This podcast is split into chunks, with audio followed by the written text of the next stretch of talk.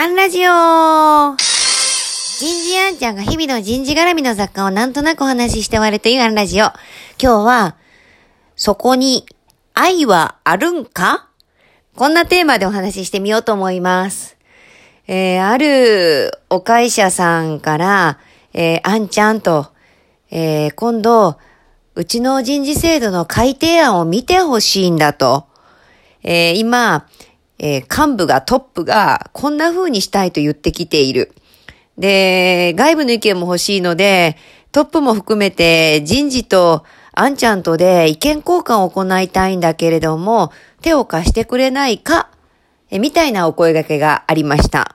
あもちろん、日程さえ合えばいいよということで、えっ、と、一旦その幹部が、えー考えている人事の仕組みを叩き台を送っていただいたんですね。そうすると、なんか違和感がある。うまく表現できないんですが、簡単に申し上げると、愛がないんですね。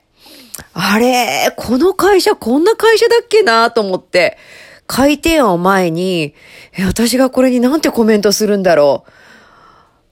愛はあるんかって言うよなぁと。なぜそのお返しの人事はこんなの送ってきたんだろう。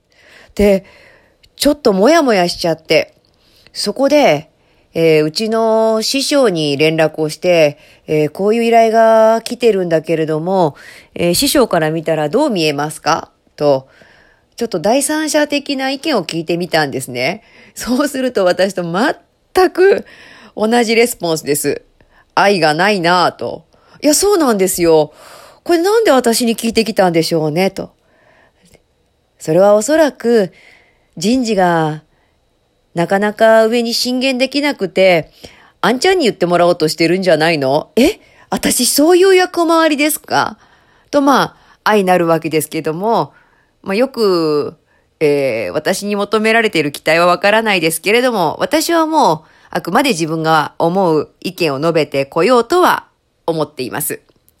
私が師匠に教えていただいてきたことの3箇条紹介しますね。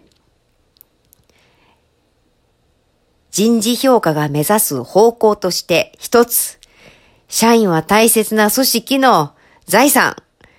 だから本気で人材育成すること。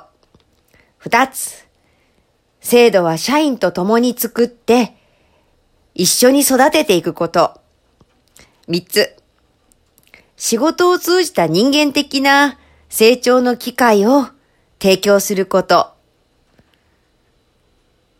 要は、ここと何か整合していない部分をたくさん感じてしまったんでしょうね。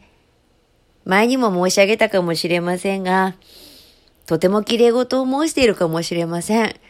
でもやっぱり私たち人事が綺麗事を語れなくなったら終わっちゃうような気もするわけです。今日はここまで。次回もお楽しみに。